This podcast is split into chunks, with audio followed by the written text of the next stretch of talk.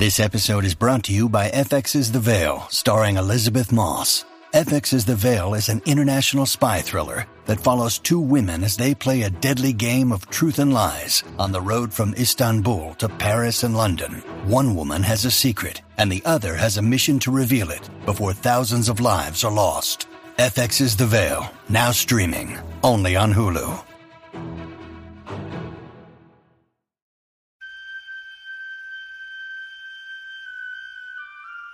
The poem says, Human voices wake us, and we drown.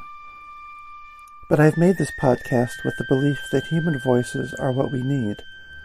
And so, whether from a year or 3,000 years ago, whether poetry or prose, whether fiction or diary or biography, here are the best things we have ever thought, written, or said.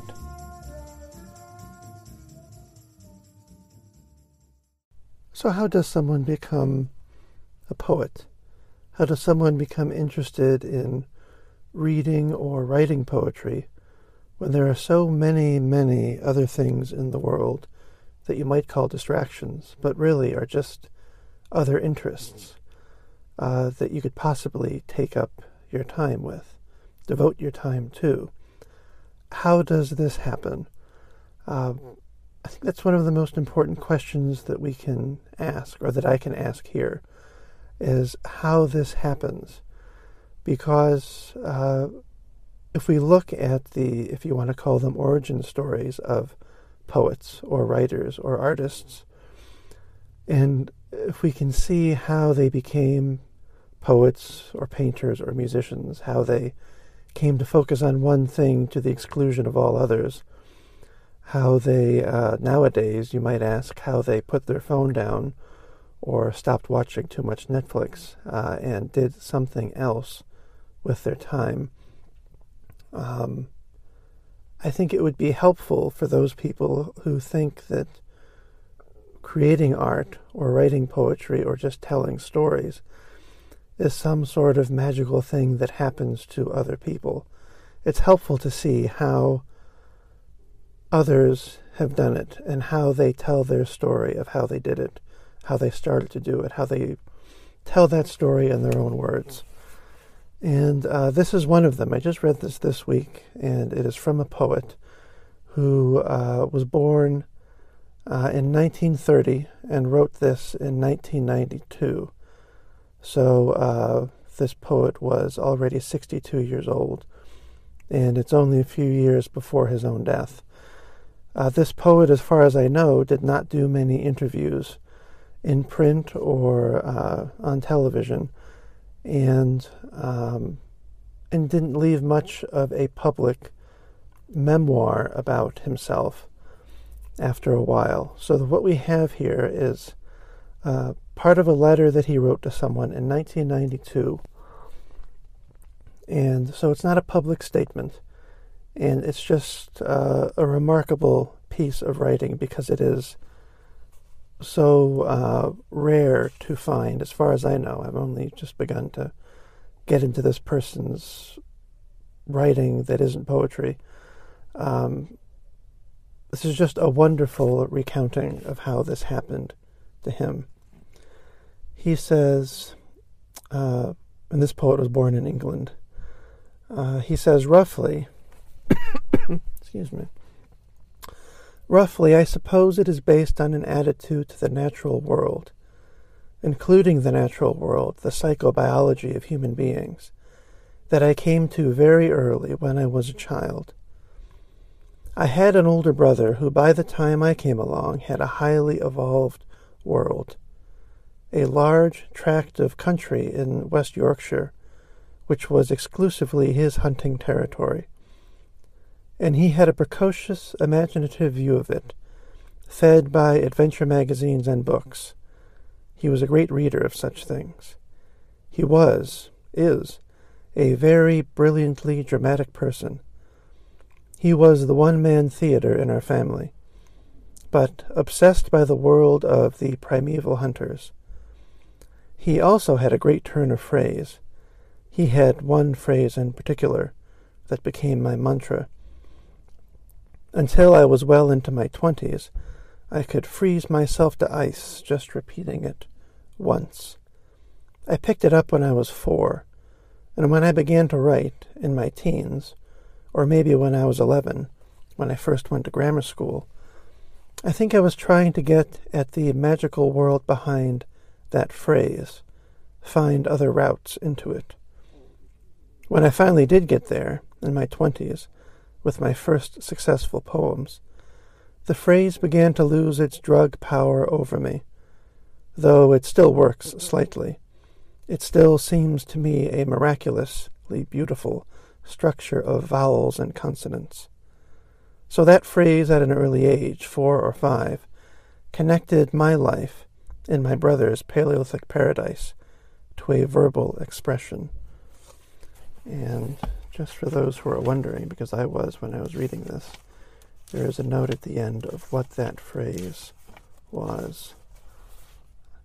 Uh, the phrase that became the phrase of his brothers that became this poet's mantra was, "The Blesbok are changing ground." The Blesbok, B-L-E-S-B-O-K, are changing ground. That's another example. You might expect some something more impressive than that but uh, you don't know what is going to hit you when you are three or four, or four or five. I can remember um, the first language that really uh, sounded strange or interesting to me. It's actually the uh, the titles I think in um, uh, the books of uh, uh, the Wizard of Oz. Maybe not the Wizard of Oz, but the sequels. And I think one of the titles of the chapters was the the the Bount of Bunnybury, the Bunnybury's Bount or Mount or something like that. And I can remember also looking into my dad's book. Uh, he had a whole shelf of books on World War II, and one of them was just uh, John Toland's biography of Hitler. And I didn't know who Adolf Hitler was. Um, all I knew is that the the name sounded strange to me. And the very first uh, uh, plate, the very first picture in the book, in the sec- section of pictures, was a picture of Adolf Hitler as a baby, and uh, the the caption just said "Baby Adolf," and just that, that to me that phrase, because Adolf sounded like a strange name to me, that phrase itself sounded like baby talk. It sounded like nonsense, baby Adolf, and I never forget uh, laughing uh, at six or seven or so uh, reading that phrase.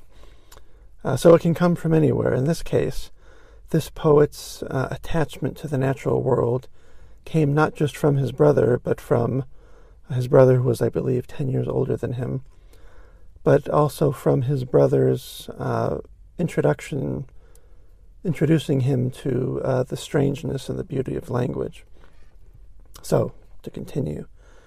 So, my early life, first consciousness to age nine revolved around my brother's world and the animals that we searched for in it. I had a peculiar, obsessive relationship to wild creatures, simply their near presence. Not unique to me, both my son and daughter had the same, I noticed. It's a physical reaction, like a kind of ecstasy. We lived in a mill town where everybody, all our family, was absorbed in the life of the mills. Our father built portable wooden buildings. Neither of our parents and nobody else had any interest whatsoever in wild life or the wild countryside. In those first, say, six years of consciousness, in which I shared in my brother's Eden, we never met one other soul walking out there, except the farmers, who had adopted my brother anyway. So you can see it was not only real, but, as far as our ordinary home and school life was concerned, it was secret and internalized. Naturally, I extended that feeling of private possession to the entire natural world and all the creatures in it. Nobody else seemed to have the faintest interest in it. And I should mention that stretch of country which climbed to empty moorland was within an hour of several million people. It was the geographical middle of the northern industrial belt between the cities of Hull and Liverpool. When I was nine, the whole thing, by a fluke, was intensified. We moved to South Yorkshire, where my parents bought a newsagent's and tobacconist's shop in a mining town, right in the thick of the coal and steel belt. So from that moment I had all the comics and boys' magazines published at that time. Until I was about thirteen, I read every one, before they were sold in the shop. Simultaneously, the war started, and my brother went off into the RAF, and we hardly saw him again until 1945, six years later. But before he went, he located, right next to the town we lived in, and divided from it by a poisonous river, a completely wild stretch of farms. These became his new kingdom, which I entered with him. When he went off, they became mine. So, for the next five years, I had to keep our Paleolithic Eden going on my own, and I did that. The farmers adopted me. But again, and now, this territory was even more tightly surrounded by industrial towns, and within an hour about eight million people. Not once in all my years roaming that territory did I see one other soul except the farmers. Unimaginable nowadays, but that's how it was. I had the whole thing to myself. When I was eleven, I got to grammar school and discovered that what I wrote amused my classmates and my English teacher. That focused my interest, I suppose. But with my brother gone, I came under the influence of my sister. She was ahead of me at school and an academic star. She also had a very forceful personality. Also, as it happened, she had a sophisticated taste in poetry. Our mother, who had who having seen our very talented brother slip through her fingers, wasn't going to let the same thing happen to us, and so she bought a whole library of collected poets. I think in response to the news that the English teacher was interested in me. It was an old library, ancient editions. I can't remember reading it at the time, but it was a sign of her intent, of her desire. I can't remember that I had any interest in poetry as such until I was about fourteen. What I did like was the Bible, a good deal of the Bible was like my brother's magic phrase. I often read bits of it Job, Song of Songs, Ezekiel, Isaiah, simply for more of that, whatever it was. The real jolt was my discovery of folklore. Nowadays, it's unthinkable that any child with an attentive mother who told incessant stories to us when we were younger, she made them up mostly, I remember only one actual children's book with pictures, should remain unaware of folklore until thirteen years old. I came across a small group of folk tales in a children's encyclopedia that I was borrowing out of our parents' shop. That was my first literary shock. I could not believe such treasures could exist. Again, I became totally preoccupied, a mania, in collecting them. There were not many to be found, none in shops, and only a few collections in the town library. That mania has continued ever since, I might say, in cyclic waves of renewed realization that these things are the great treasures of the world. As I see it now, the result of that mania was that by that time I was fifteen or sixteen, I was familiar with the mythic and metaphysical systems of all the old civilizations, and was deep into their common life through their folklore. I didn't think of it in that way. To me, it was the imaginative world that fitted into. Sorry. To me, it was the imaginative world that fitted into the natural world. In one of the pieces I'm enclosing, I call it the metaphysics of the Paleolithic world. Vague and inclusive phrase, but it suggests how I felt that the animal kingdom, the undisrupted paradise of the natural world, and the worlds of mythology and folklore all hung together in a wonderful single thing. Also, never did I find anybody who had the slightest interest in folklore and mythology. So it was, in a way, my own and unspoiled. When I was about fourteen, I read Kipling's poems. I think because our English teacher had read us Mowgli, the story of the boy among the animals in class. I fell completely under the spell of his rhythms. The stories, etc., that I wrote to amuse a gang of classmates from that point went into those pounding rhythms and rhymes. Here is one of my lines from those days, and it says, In the curling lips of the five gouged rips and the bark of the pine were the, mar- were the mark of the bear. One more time. And the curling lips of the five gouged rips and the bark of the pine were the marks of the bear. My pieces were all set in the American Northwest, far west, the Brazilian jungle, or Africa. I was looking one day in the school library for more poems in those same long rhythms. When I came across the last part of The Wanderings of Oisin by Yeats, it so happened my particular craze in folklore and mythology was Irish, very rich, as you know. So here was an Irish myth and my special verse meter all in one. I then read the whole poem for the legend. Then I searched Yeats for more, not tramping rhythms, but folklore made into poems. And frequent listeners here can understand why I am attached to this origin story in particular. It's not just the poetry, but it's the myth and the folklore. So I was swallowed alive by Yeats. From that point, my animal kingdom, the natural world, the world of folk tales and myth and poetry, became a single thing, and Yeats was my model for how the whole thing could be given poetic expression. It all happened pretty quickly.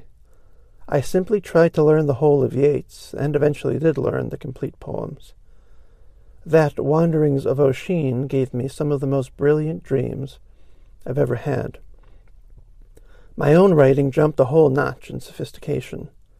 All this time under the constant, close influence of my sister, who had become interested in my writing, but was also constantly trying to get me to work at school. She was a terrific worker. Soon after the Yeats trauma, my second big literary shock, no, my third, Kipling's Rhythms were my second, I was writing the odd line that I still would quite like to get into a poem, and one of them was, The otter comes here in the winter, but even the shells are empty. You see how my rhythms have improved, although in fact that is a perfect classic hexameter. Our Latin master used to pace us up and down the classroom, reciting Virgil in a strong Edinburgh accent, had a great permanent effect on my ear. However, does that give you a rough idea of the topography of my system? The final touch, the next big literary shock, was a book of my sister's, and this was Carl Jung's Psychological Types. Through Jung, I made a connection between my own ramshackle system and intellectual systems, psychological, and some philosophical systems, but only as other deities' statues on the temple. The whole insides remained wholly intact, went on amusing itself, and kept the animals in the natural world, the occult world, and the biological world at the center. In among, I had become infatuated by Shakespeare and the music of Beethoven for many years, these two immunized me in a way from any other literary or musical experiences. Blake was admitted, John Keats, T.S. Eliot, Wordsworth up to a point, Dante, Gerard Manley Hopkins, Dylan Thomas. But others, W. H. Auden, for instance, were kept waiting in customs. All other music except Mozart, Bach, Handel, and Haydn were excluded, until I discovered the melodies of the old ballads which I did at university in 1952. An Irish friend introduced me. In those days, those things too were rarely heard and unobtainable on records. So, when I got to university, I was incapable of responding to the demands of the English course. You can see why, maybe. I was preoccupied. It was not until after university, when I discovered modern U.S. poetry, that I came out of my magic tower. You'll see how infatuated I was with Shakespeare and Beethoven. At home, we had no gramophone, only a radio. My girlfriend's parents, quite well off, had a magnificent gramophone, and her mother had a taste for classical music. So I bought her, the mother, one by one the symphonies and the concertos and a few other things, so that I could hear them when I visited my girlfriend. My mind boggles when I remember that. At their house, too, I had the next big literary shock since discovering Yeats. This mother of my girlfriend owned a Shakespeare with the apocryphal plays included. I, al- I already knew all the plays pretty well and the poems. I read them constantly. But in her book I found The Two Noble Kinsmen, which is a, a play that is, a, I think, now attributed to Shakespeare and one other writer, whose name, of course, escapes me. The passages of verse in Act One of that play had an effect on me very like the effects of the wanderings of Oisin formerly. Very brilliant and special dreams came out of it somehow. That puzzles me slightly now, how I could have reacted so strongly to such a slight novelty in the verse. Anyway, I did. I was eighteen then. That's a passing autobiographical detail to help you give some reality to the rest of the tale. And then one more page later on, this is a very long letter, but one more page from it here. He says, My whole writing career sometimes presents itself to me as a search for not one style in particular, but the, excuse me, but the style for this crisis or that. In my first book, I simply wrote, trying to write poems for the way I read them. And my ideal way of reading a poem was to leave myself out at the end of its, to leave myself out at the end of it, strengthless and shattered, totally wrung out, utterly expended. As I say, that was an unattainable ideal, towards which I strained. But it determined the style of such things as uh, poems called Wind and Jaguar. And it meant that occasionally I could enjoy the beautiful experience of breaking through a sound barrier and floating at a speed beyond sound, effortless. And that happened in the little poem called Thought Fox. Publishing that book, I encountered the critical world. This is a poet who became quite famous uh, very young and almost immediately. Uh, the critical world, the alien minds of all the subgroups of our multicultural civilization, none of which, no subgroup of which, shared my understandings. At least, that's how I felt. Publishing a first book of poems is one of the most traumatic experiences that ever happens to the people who do such a thing.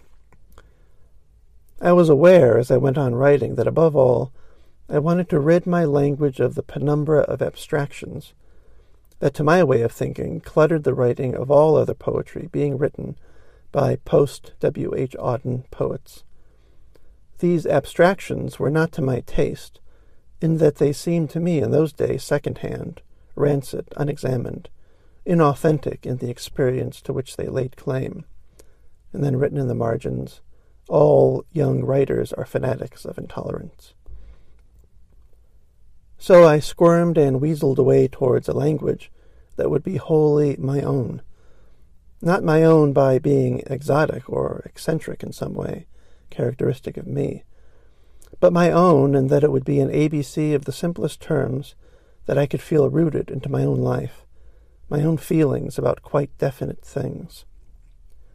So this conscious search for a solid, irrefutably defined basic and therefore limited kit of words, drew me inevitably towards the solid, irrefutably, irrefutably defined basic kit of my experiences, It drew me towards animals, basically, my childhood and adolescent pantheon of wild creatures, which were saturated by first hand intense feeling that went back to my infancy. Those particular subjects, in a sense, were the models on which I fashioned my workable language. And that last sentence brings it full circle, doesn't it? Uh, it goes straight back to his childhood. Um, and for those of you out there, and no doubt there are many, who don't care for the natural world, who don't care for language, or who don't care for animals or mythology or folklore, uh, the point really is that um, we all have some version of that, uh, and it's hard to say what that is, but we all have that story to tell just about something else. And I wonder, uh, I keep forgetting to do this here, but anyone who can think of another poetic origin story, artistic origin story, that is about something else entirely, that comes from something else entirely, that spirals out spontaneously from something else other than the things that I obsess about here, which are the natural world and folklore and mythology and things like that send it along in the email that's always in the post description. The point isn't that this is the only way to do it. The point is that uh, we all have our own little stories to tell. And uh, just as a last thing to read here, this is from another letter written in 1979. And this, uh, this poet mentions um, not having a, a, great time at college.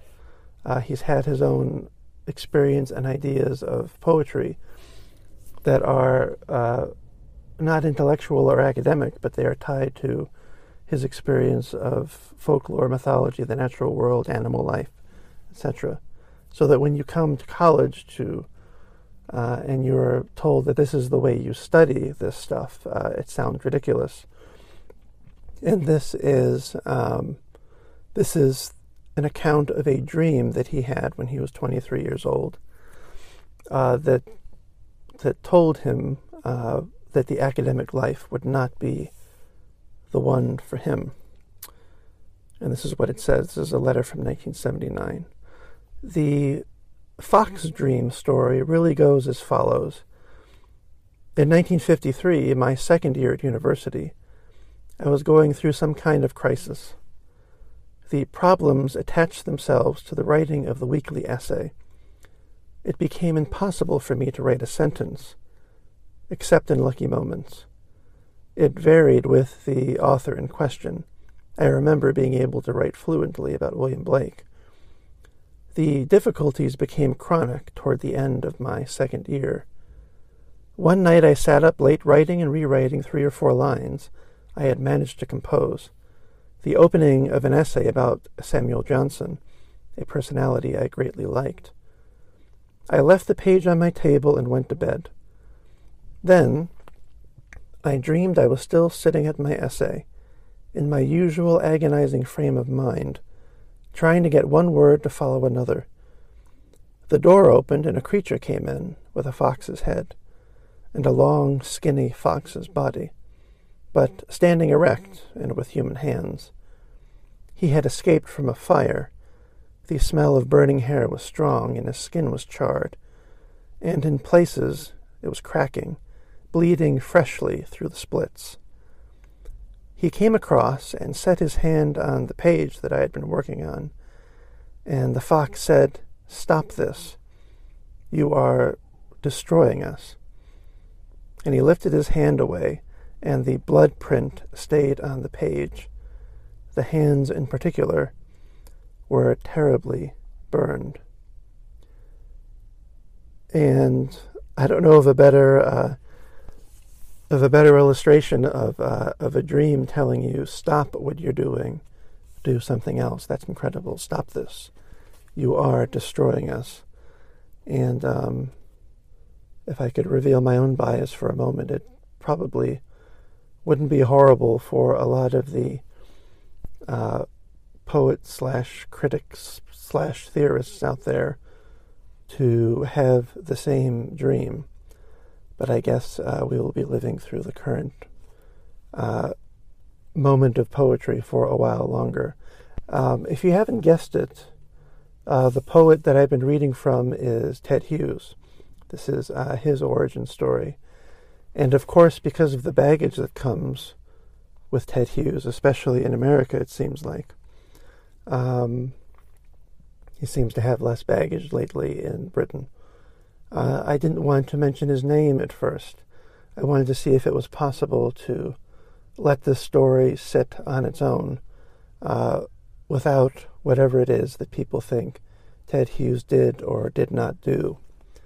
Um, and that brings to mind uh, an interesting thing. Uh, at, at, one point uh, that's worth mentioning here, uh, in the mid 80s, or I guess the, the, it's in the late 70s, um, uh, after a movie of Sylvia Plath's novel *The Bell Jar* was was produced, uh, there's a character in the in the movie who uh, who is a lesbian, I believe, and um, and the person that that is supposedly based on, the real life person, uh, sued the movie makers, sued the publishers, and also at the same time sued Ted Hughes for uh, uh, emotional damage because people would obviously know that that is who this person is supposed to be in the movie.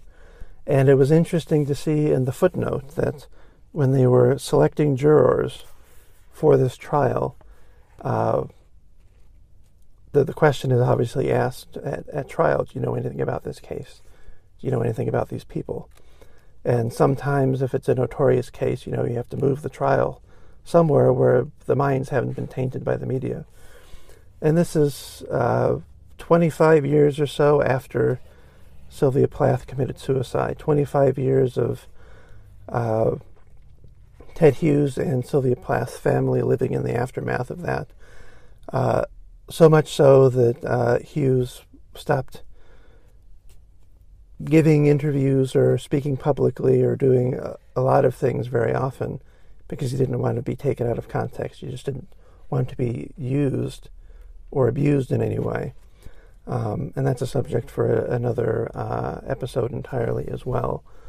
Um, but it's interesting. He he went through all of this, and Sylvia Plath's family did, and Ted Hughes and Sylvia Plath's children went through this. But when uh, when they went to select the jurors for this trial, uh, none of them, none of them knew who Sylvia Plath and Ted Hughes were, which is which was a beautiful thing to come across. Um, none of these holes that we dig for ourselves are nearly as popular as we think they are.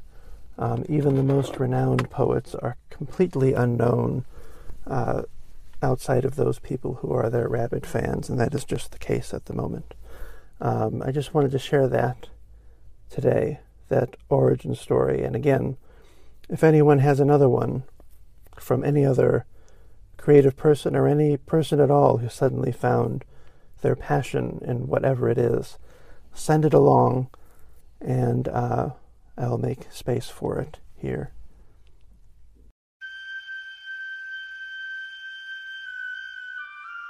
Any comments or suggestions for readings I should make in future episodes can be emailed to Human Voices Wake Us, the number one, at gmail.com.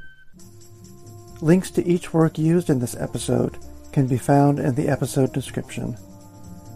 If you enjoy Human Voices Wake Us, you can subscribe wherever you find your podcasts. The music here is Duke Ellington's Arabesque Cookie.